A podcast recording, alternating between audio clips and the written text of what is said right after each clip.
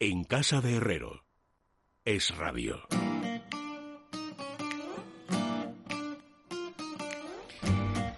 Bueno, vamos amigos a ver cómo están nuestros eh, sabios confinados. Don Fernando Rodríguez La Fuente, bienvenido, buenas noches. Buenas noches, don Luis. Bueno, ya sabes que yo mido el grado de satisfacción por el, eh, el ímpetu de la voz y veo que no, No. decae nada. No, O sea, no, para nada. Estás en plena forma. Lo intento. Don Luis Alberto de Cuenca, bienvenido, muy buenas noches. Muy buenas noches. Yo no puedo competir en potencia con Fernando, pero me encuentro muy bien también. No se puede, sí. Además tengo que decir una cosa, Luis Alberto. A ti se te ha ido notando una progresión de menor a mayor, es decir, de peor a mejor, de Es una verdad, muy, tienes muy razón. llamativa. Estaba bastante deprimido las primeras semanas, sí, señor. ¿Y eso a qué se debe, crees tú? Pues Es hombre, de lo que que no estaba sido- acostumbrado a los confinamientos y de repente pues hay que acostumbrarse. Y entonces cuando te acostumbras ya no es tan grave, ¿no? Eh, y don Fernando Sánchez Dragó, bienvenido, buenas noches. Buenas noches, yo voy a arrasar con mi voz potente las de Fernando Rodríguez de la Fuente y las de Luis Alberto de Cuenca, porque estoy pletórico, estoy feliz, estoy contentísimo, de verdad. Pero si es que no paras de salir en las redes, si es que eres el rey de las redes.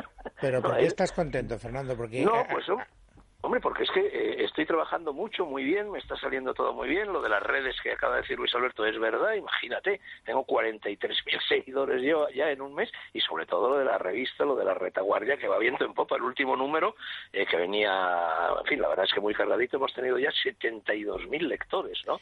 Y entonces, sabes, pues que sí. la- sabes que me he metido en ella. Para Ah, que te ah, ¿la has te-?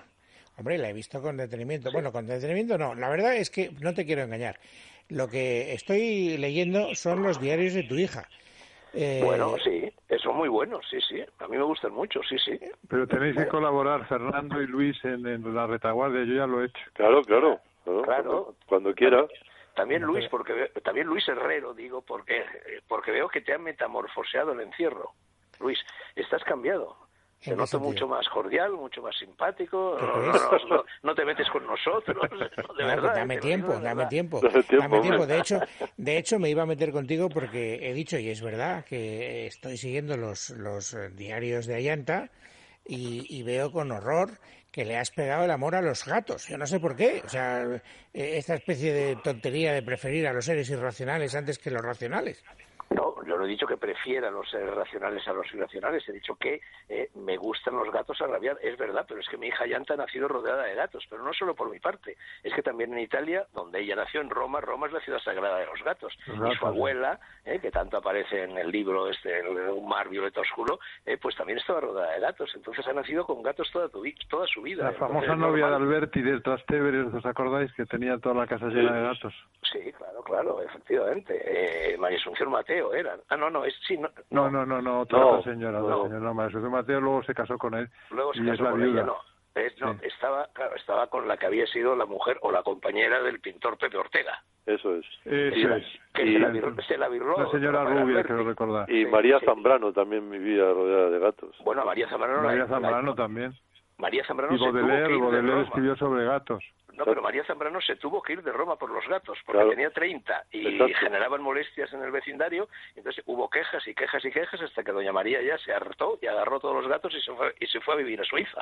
Eh, Pero ¿Tú cuántos has tenido la vez que has tenido más gatos, Bueno, la vez que he tenido más gatos fue también en Roma, ¿cómo no? Porque, en fin, en la casita que era un semisótano con un jardín donde vivíamos, pues llegamos a tener, se iban acumulando los gatos, porque claro, eran gatos que salían al jardín, no eran exclusivamente domésticos, estaban relativamente asilvestrados y entonces las gatas, claro, se quedaban dos veces al año eh, preñadas.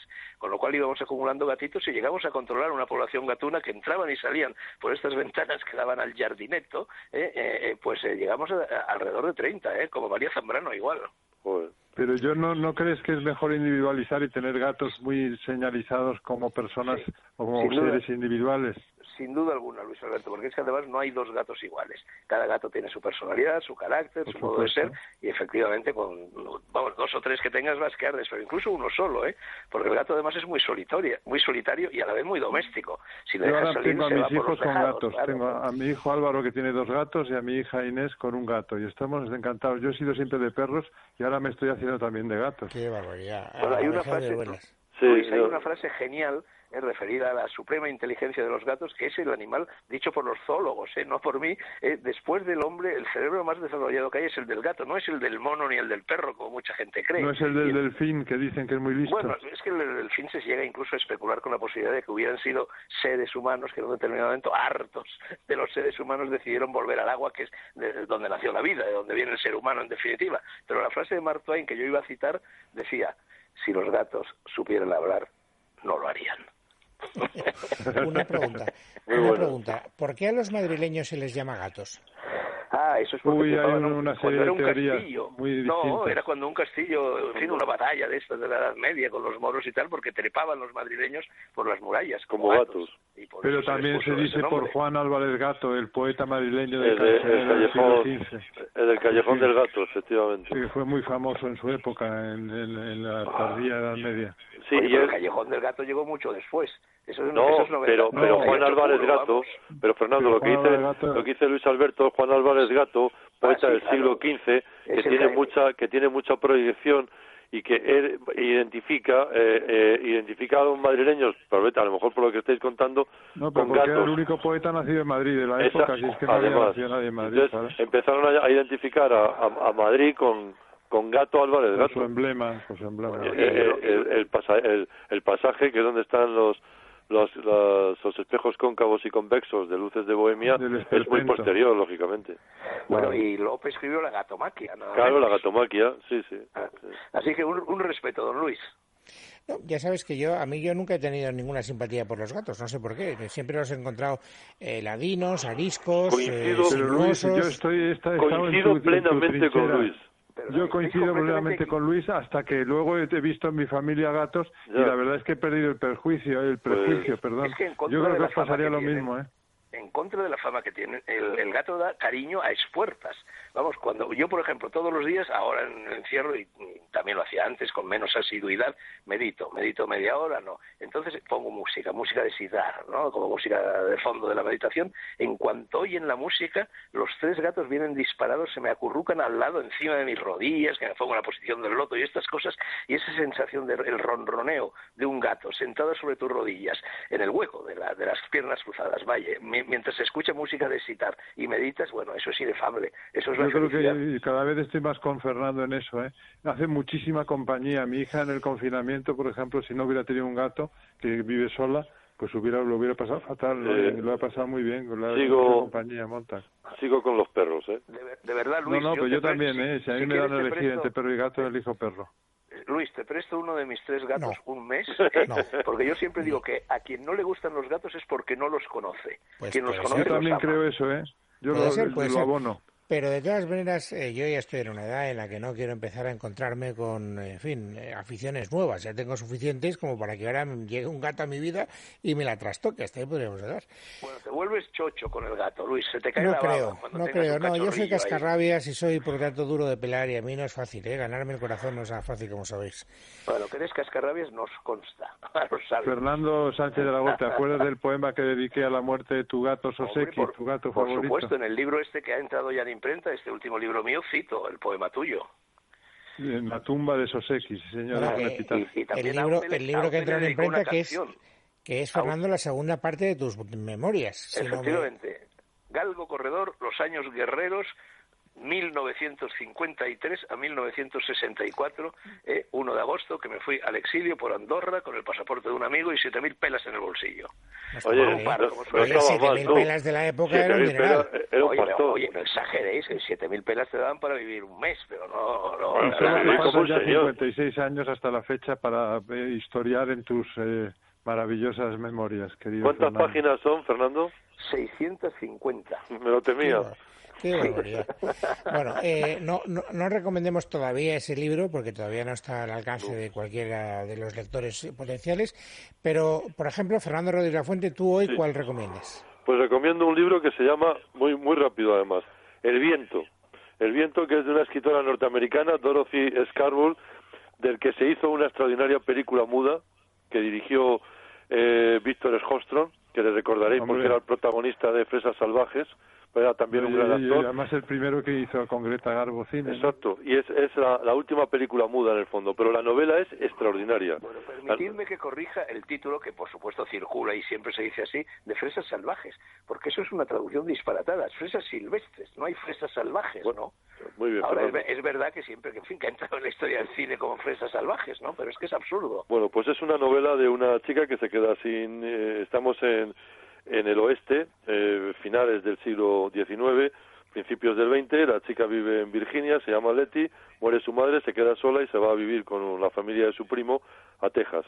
Y, eh, y allí es una historia que se publicó en el año 25 y es una historia tan dura del contraste del, mundo tan, eh, tan sórdido, tan áspero que se encuentra ella allí, tiene que tener un matrimonio casi de conveniencia, pero sobre todo es una novela gótica extraordinaria porque aquí el fantasma es el viento.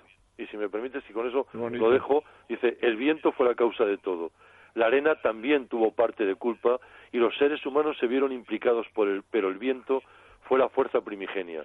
Y de no ser por él, nada de lo que ocurrió después habría tenido lugar que ocurrió, esa es la novela El viento. Es que el viento es una cosa muy seria, ¿eh? Acordable, por ejemplo, del romancero gitano de Lorca, cuando el viento persigue a Preciosa. Los indios de, los indios de, esa zona de Texas, que eran los Kiowas, le llaman el caballo fantasma que vive entre las nubes. Es una gente curtida entre las sequías, las tempestades, los tornados y ese mundo que, que lo refleja Dorothy Scarborough maravillosamente bien y la situación de la de la mujer, tanta soledad cuando los hombres se iban con el ganado, se iban a sus trabajos. ¿Y quién lo ha sacado, querido Fernando? Eh, ah, sí, perdón, Errata Nature. Es un libro, de verdad, una novela dura, pero extraordinaria. Oye, recordemos a propósito del viento la saga Fuga de JB, de Torrente Ballester. Claro. Donde el viento juega también eh, un papel muy importante, incluso la última escena, cuando el viento arrambla con el pueblo entero y se lo lleva. y se lo lleva, sí, sí. Pues una, una novela de verdad muy recomendable. ¿Y tú, Luis Alberto, cuál recomiendas? Yo la que dejé apuntada la semana pasada, que es El cocinero y la ostra, de una escritora española, Lucía Núñez García, que acabo de terminarla hace como media hora, y es una verdadera delicia. Francia, 1753, Luis XV, ya sabéis que era bastante promiscuo el bueno de Luis XV, quiere ligar con otra persona que no sea la Pompadour, está un poco aburrida de ella, se busca un amante, elige para, para encontrarse con ella un chateau, cerca de Poitiers, o sea, bastante lejos de París, pero amigo, la Pompadour es una mujer con todo tipo de habilidades femeninas y consigue parar ese golpe, pero en todo esto está implicado un, señor que hace de espía, que es el, gourmet máximo del castillo de Jormes, donde se va a encontrar Luis XV con su nueva amante, y que es un eh, agente de la Pompadour. Interesantísimo, sale Cagliostro, salen eh, lavanderas deslenguadas, aristócratas aficionados al tarot, un cerdo trufero muy divertido. Es un relato muy irónico, a veces grotesco, que gira en torno pues a toda esa sociedad que, que está en vísperas de la Revolución Francesa. Lo recomiendo muchísimo. Está publicado por Reino de Cordelia, el ah, y la hosta de Lucía Núñez García. ¿Y tú, Fernando Sánchez Dragón, en un minuto eres capaz de hacer una recomendación? Bueno, vamos a ver, mira, yo no voy a hablar del libro del que iba a hablar la semana pasada, lo dejo ahí en el Inter y en el futuro se podrá hablar de él, porque se me ha cruzado en el camino lo que es la narrativa de nuestro tiempo, que es una serie de televisión extraordinaria, de la cual, bueno, son 24 episodios, me, he visto únicamente dos, pero verdaderamente es de lo mejor que he visto en mi vida y tiene que ver con la literatura, porque es Los Darrell. Es decir, es la historia de cómo la familia Darrell, oh. es decir, esta señora viuda, viuda del señor Darrell, que había muerto, se queda en Inglaterra, nada menos que con cuatro hijos, el mayor que tiene en el momento en que empieza la acción en la isla de Corfú, que es donde transcurre eh, esta serie, eh, tiene como 19, 20 años, está empezando a escribir, de hecho publica su primer cuento, eh, la, tiene una, una hermana menor, Margot, bueno, que está en la típica adolescencia, con los fervores hormonales, con los romanticismos, con los hay otro chico que es aficionado a la caza y luego está Gerald, Gerald Darrell, el zoólogo, el que escribió la trilogía de Corfú, que en definitiva es la base de esta serie. Bueno, la serie es extraordinaria, de una delicadeza, de una finura, ¿eh? cuenta cómo esta señora, que estaba ya pasando las, eh, muy, estaba muy apurada económicamente en Inglaterra, un buen día decide coger a los cuatro hijos y con cuatro perras, la pensión que tiene de viuda en, Inglaterra, se planta en la isla de Corfú. Una isla de Corfú, pues más o menos a comienzos del siglo XX, donde estaba conservada, bueno, la Grecia de verdaderamente, ¿no? Un paraíso. Claro, el tierra de los feacios, vamos, ¿no? Y entonces, eh, en fin, ¿cómo se va adaptando esta familia? Eh, a la isla de Corfú, a los hábitos de los griegos, a los lugareños, en fin, a los personajes que circulan por allí, de verdad que es fantástica, ¿eh? Pocas veces he encontrado yo una serie de televisión que me guste tanto. ¿En, qué, plataforma la estás viendo?